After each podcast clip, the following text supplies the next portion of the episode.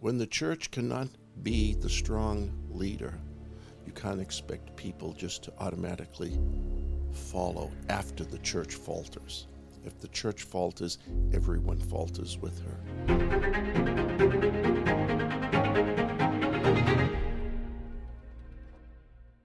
Hey, my friends.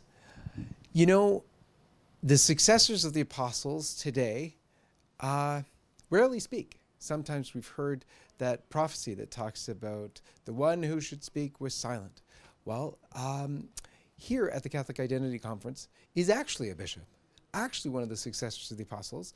Um, and this is Chorbishop Anthony Spinosa, who's with us in this episode of the John-Henry Westen Show. And he's at the conference here. And a chorbishop is one who, I guess, our equivalent in the Roman Rite would be a an auxiliary bishop, but he is a chorbishop for the Maronite Rite, and um, want you to stay tuned to this episode to hear Bishop Anthony Spinosa. Hello, friends. To celebrate the momentous overturning of Roe v. Wade, we at LifeSite have minted just under 10,000 of these brand new limited edition pro life silver rounds. Now, each round is stamped with the image of the Supreme Court of the United States, featuring the date that the High Court delivered this historic victory. And on the front of our pure silver rounds, LifeSite's logo surrounded by a brilliant sunburst and draped with olive branches. They, of course, commemorate our 25 year anniversary of LifeSite News. We began in 1997 in September, so September September of 2022 was 25 years. These one ounce silver rounds are available from our partners at stjosephspartners.com, where you can fulfill all of your silver and gold needs in this perilous time. May God bless you.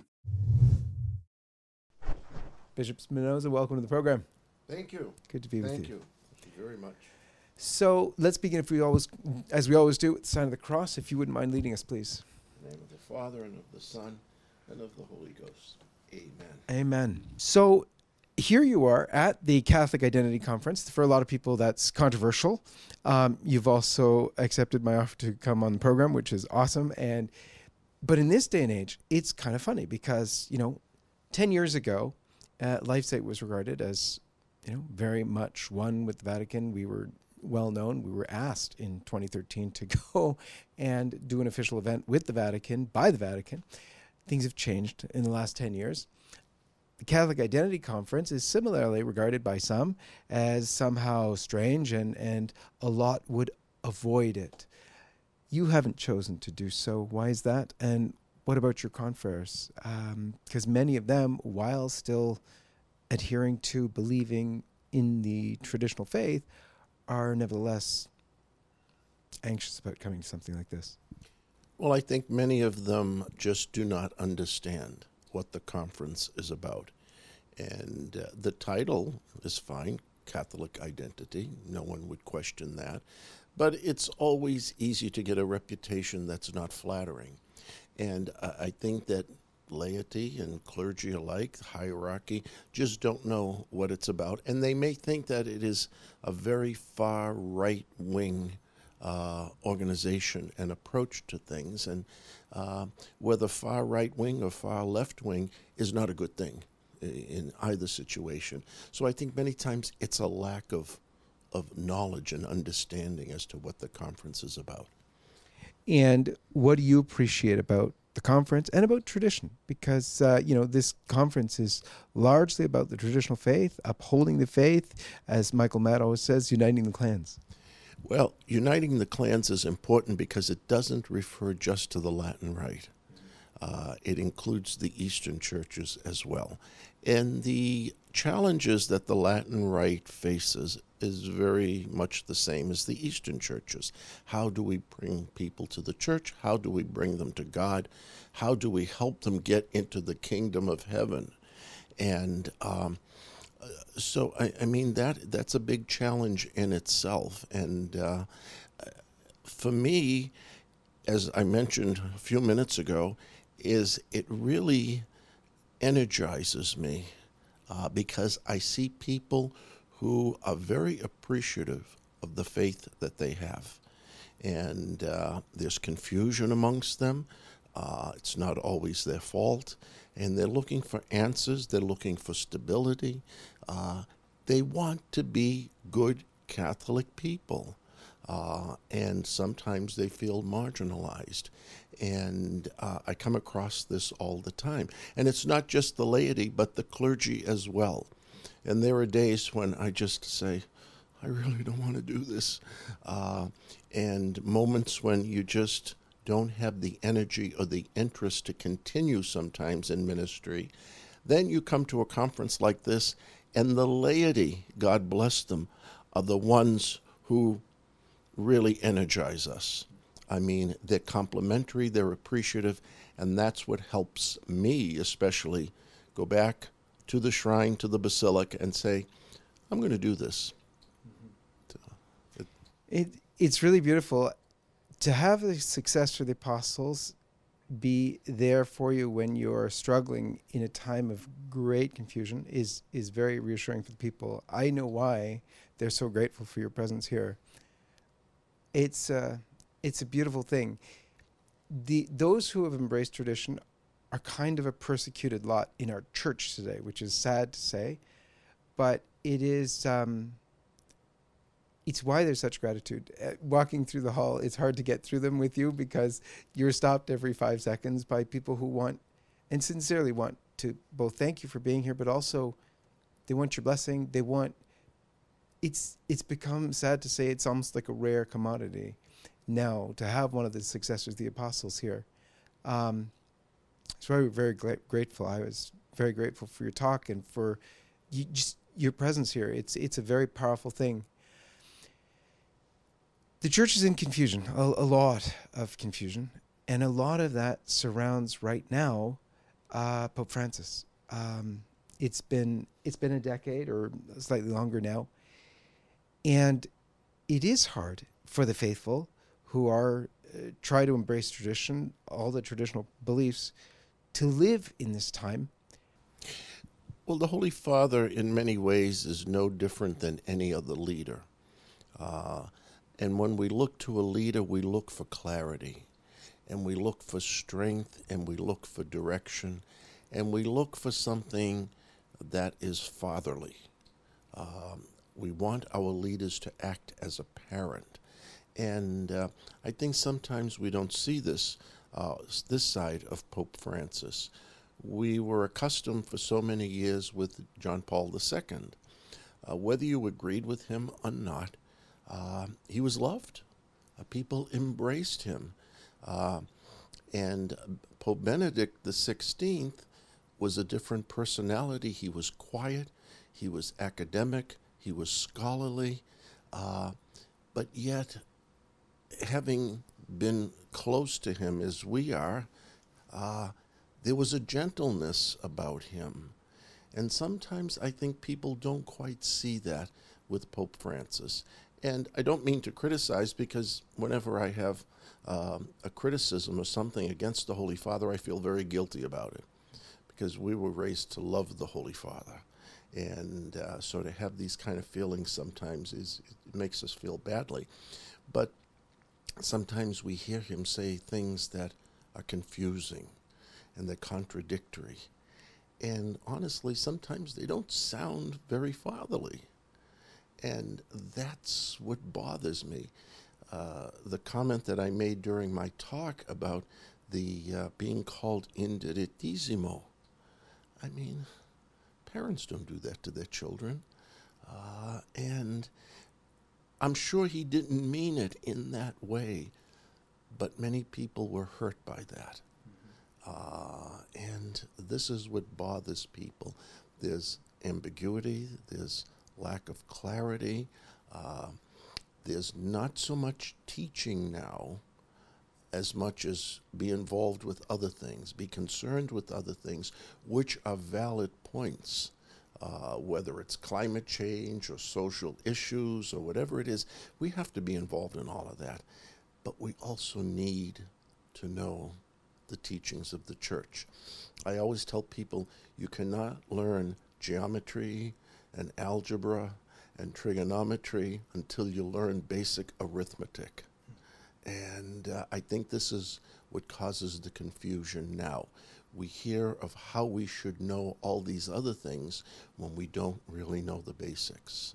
That causes, I think, a great deal of confusion.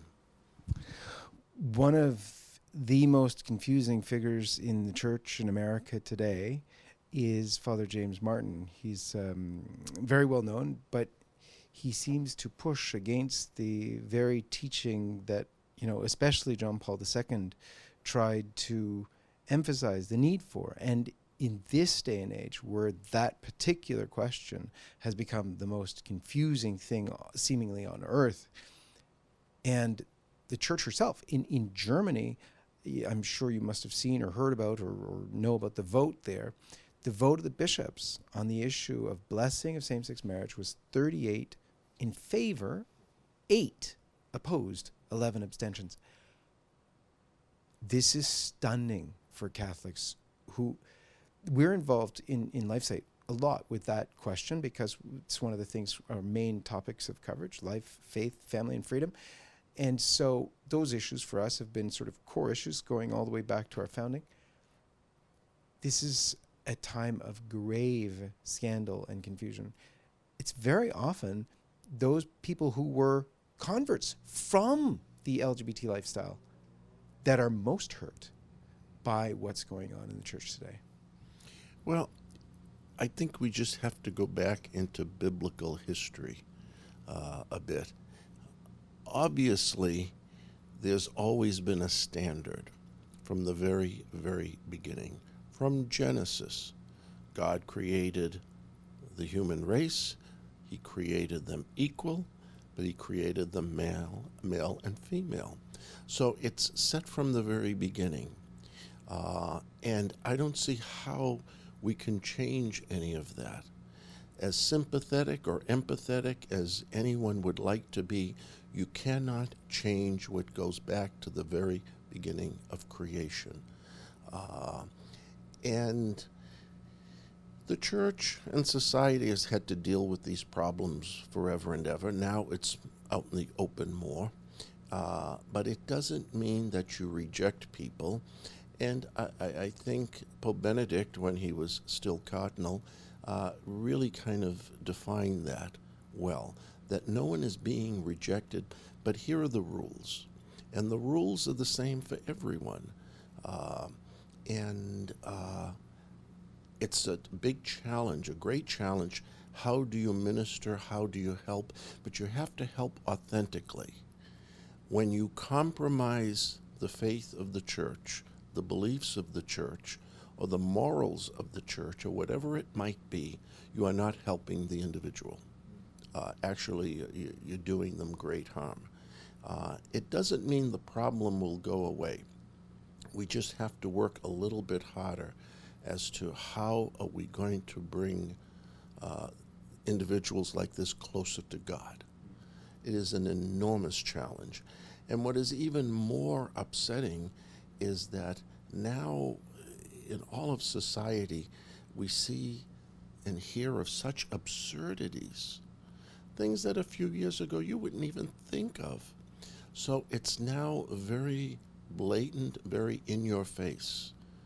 Don't even tell me what to do or how to be.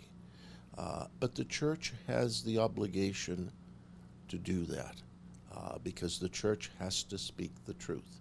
And it has to be done with kindness and charity uh, and all, you know, Christian love, obviously. But you cannot compromise the truth. And this is where we're tripping up. We're trying to help in any way possible, but we're also compromising the truth. One of the letters that I think it was John Paul II, but it was written by Benedict or the office of the CDF, was the letter to the bishops of the Catholic Church on homosexual persons from 1986. In that document, the then later Holy Father, and John Paul signed off on it anyway, talked about how any authentic pastoral programs about the pastoral care of homosexual persons. We talked about how any pastoral program for uh, homosexual persons has to spell out the basically the the the sin of homosexuality acts that the acts are uh, incompatible with truth or, or that they're sinful and he said not only he said silence about it. So in addition to not only can you not go against it, but he said even silence about it, it keeps, uh, it harms, basically, saying it harms people, but it keeps from them the care that they deserve.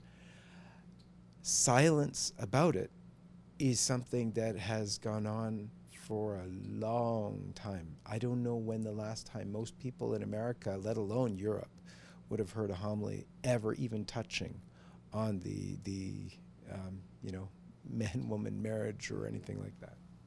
Well, the problem we have now is that you can be charged with hate speech. And uh, a few years ago, that didn't really exist. Uh, but uh, at least the term didn't. Um, so I think many times priests are very careful about doing that in a public forum, uh, like in a homily or something like that at Mass, because right away, inevitably, someone is going to call you some kind of a bigot or whatever they're going to call you and accuse you of uh, hate speech. And as we heard, you know, this weekend with Mark Houck and all of that, how something relatively insignificant can be a huge problem. And I think many times priests are afraid of that. So they, they will address it privately and quietly. To do it in a public manner, you really have to know what you're doing. And most priests are kind of afraid to do that. And they feel that they don't have really the ability to, do, uh, to address it properly. It is uh, it is a very very difficult issue indeed. Um, what do you make of Saint Paul's charge to Timothy? It was actually in the gospel reading, I believe, this weekend, uh, about speaking the truth in season and out of season. Where do you think we are in the world on that? Also in the Gospels, uh, not this week, but but um, Christ mentions, "When I return, will I find faith?" in a lot of the talks we heard here, we heard stunning accounts, like just from uh, Father Christ, uh, Christopher, who's here from England, Father Christopher Roby, I think his uh, last name is, just talking about the stunning loss of faith, just unreal the drop off rate. Um, love to hear your take on that, particularly about St. Paul's charge to St. Timothy. Well, I'm guilty, uh, like many others, uh, that m- many times when I give a Sunday sermon, I try to be a little non-controversial, you know, and I always try to use the gospel passage. But if I'm trying to drive home a point, as St. Paul was doing, uh, I, I watch my words a little bit. Um, now, the people who come to the shrine, to the basilica, are all very traditionally minded, so most of them wouldn't have a problem with it. But you still have to be a, a, a little bit careful. Uh, I don't consider myself a great orator, so some can do it and do it well. I don't seem to have that confidence to do it. Um, but this is all of society right now. Whether it's the church or civil society, people are just not speaking the way they should. Uh, there is such uh, confusion of words and manipulation of meanings. And this happens, and you cannot do that in Scripture. Uh, once you start manipulating words, uh, you, you've got a problem. And uh, someone said to me, "Oh, you're using this uh, this translation in your lectionary?" I said, "Well, yeah." And uh, they said, "Well, this is an old translation." I says, "It's only a few years old." Yeah, but that's old, and these words have to change. Eh, we're not changing words because as soon as you do that, you change meanings. And I, I think this is part of the problem in that there is such a fluidity of meaning now that you can take one word and it could mean something totally different to another person. We've had this discussion in our Maronite uh, uh, circles uh, regarding the liturgy. A couple of words were changed here and there, and uh, some of us thought that one word that had been changed completely changed the meaning. And some agreed and some did not agree. And I think that's what we have today. You know, uh, when you say yes, mean yes. When you say no, mean no. And everything else is from the evil one. And this is all over the place now. We see it in politics, we see it in schools, we see it in churches. We do not know how to speak precisely and according to proper meaning. One of the biggest things today that is really going on, not only among the laity, but among the clergy, even the good clergy, is division. It's a, it's a horrific thing to see, as was predicted in by Our Lady of Akita. I really would oh, can only seem to me anyway like the fulfillment of that prophecy. You know, bishops against bishops, cardinals against cardinals. Um, division is a horrible thing. It, it's from the devil, and we saw it more so probably with COVID than just about anything ever on earth. Um, I'd just like to know from your own either community or, or you know how, how things went in the Maronite rite with regard to COVID because it just just divided families, uh, even even the best of Catholics. Well, we have not recovered from that, and I'm not sure if we will in the near future. When all of this began, uh, there was hesitation on the part of our bishop to, to close churches. But then suddenly everyone else was doing it.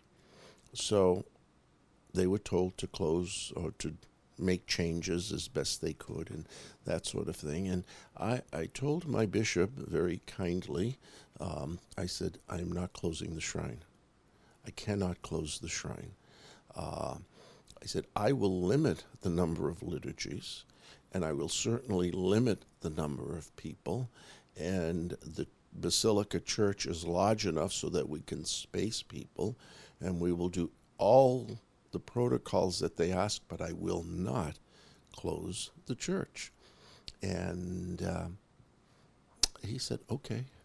And um, so I really only had one liturgy on Sunday. Uh, the the weekday liturgies I had to reserve that just for our nuns next door because they had uh, uh, an adult daycare center and uh, assisted living, and we couldn't put those elderly in any kind of jeopardy. It was it was very delicate. But when Holy Week came about, we had a little controversy uh, because I just said we are having Holy Week like every other week and uh, every other year rather and we did and there were less people and those who were comfortable came and those who were not did not come it was very different it, it, really was. And uh, it, it just placed a pall over the joy of easter. Uh, but we did the best that we could but I, I said no it, uh, we, we just have to do it. Now, I know some of our priests have, have just come out and told our bishop if this comes up again, do not even consider closing the churches. Uh, I know in our East Coast diocese, one pastor was called by one of the local, I don't know if it was an attorney general or somebody in the area, some civil official, who told him, You must close your church. The pastor says, Oh, no, I don't uh, well, you must, or we're going to do whatever we're going to do. And I give the bishop of the other diocese credit, who called this man and says, You have no right, according to law, to close our church. We will do what we have to do, but you cannot close our church. And this is what was disconcerting because I think that many times the churches could have remained open, just organize it a little differently uh, there was no need to lock the doors. And uh, I think that hurt people terribly, terribly. Um, and as I said, we haven't recovered from that. We have masses of people who are just not going to come back now. And not because they're angry or upset or anything like that, they lost interest. When the church cannot be the strong leader, you can't expect people just to automatically follow after the church falters. If the church falters, everyone falters with her. What is your um, hope for the church? It, the Maronite rite's very interesting because they're, as far as I understand it, the only Eastern rite that never separated from Rome. So there is that sort of division east and west, and I know it. it you know the the, but there's hope still. I mean, a lot of people think there's still hope for the coming back of the Orthodox to join more fully to the church and everything else. Um, I, I would hope the Maronites have a role to play in that because of your historical distinction as the Eastern that never left. Um, your thoughts on that, your hope for the future, not only in the Maronite rite, but in, in the church more generally? Well, people seem to think that this whole idea of ecumenism uh, is going to work. That if we're just kind of nice and think about what we have similar rather than what divides us, it's going to work. It's not going to work. It is not going to work.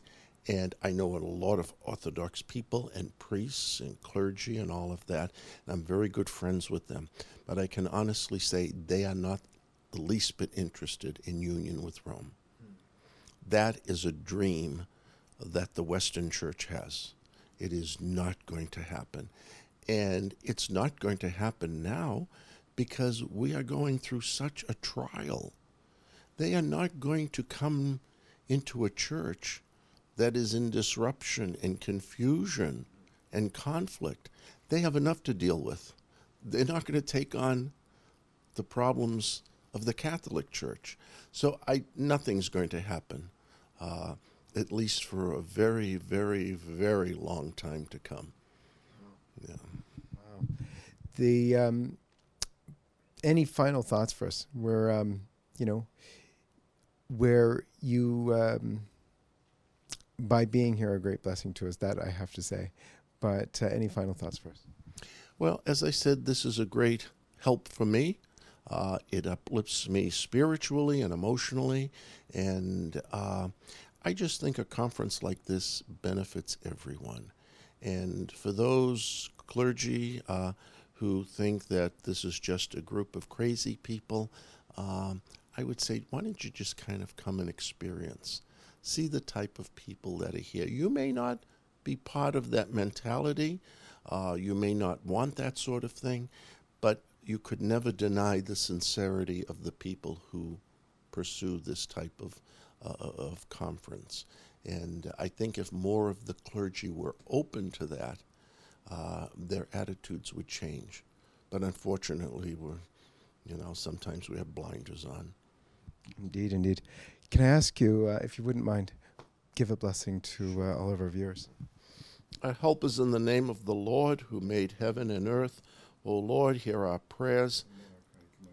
May the blessing of Almighty God, the Father, the Son, and the Holy Ghost descend upon us now, always, and forever. Amen. Thank you so very much. Thank you. God bless you. Very good. You too. And God bless all of you. And we'll see you next time.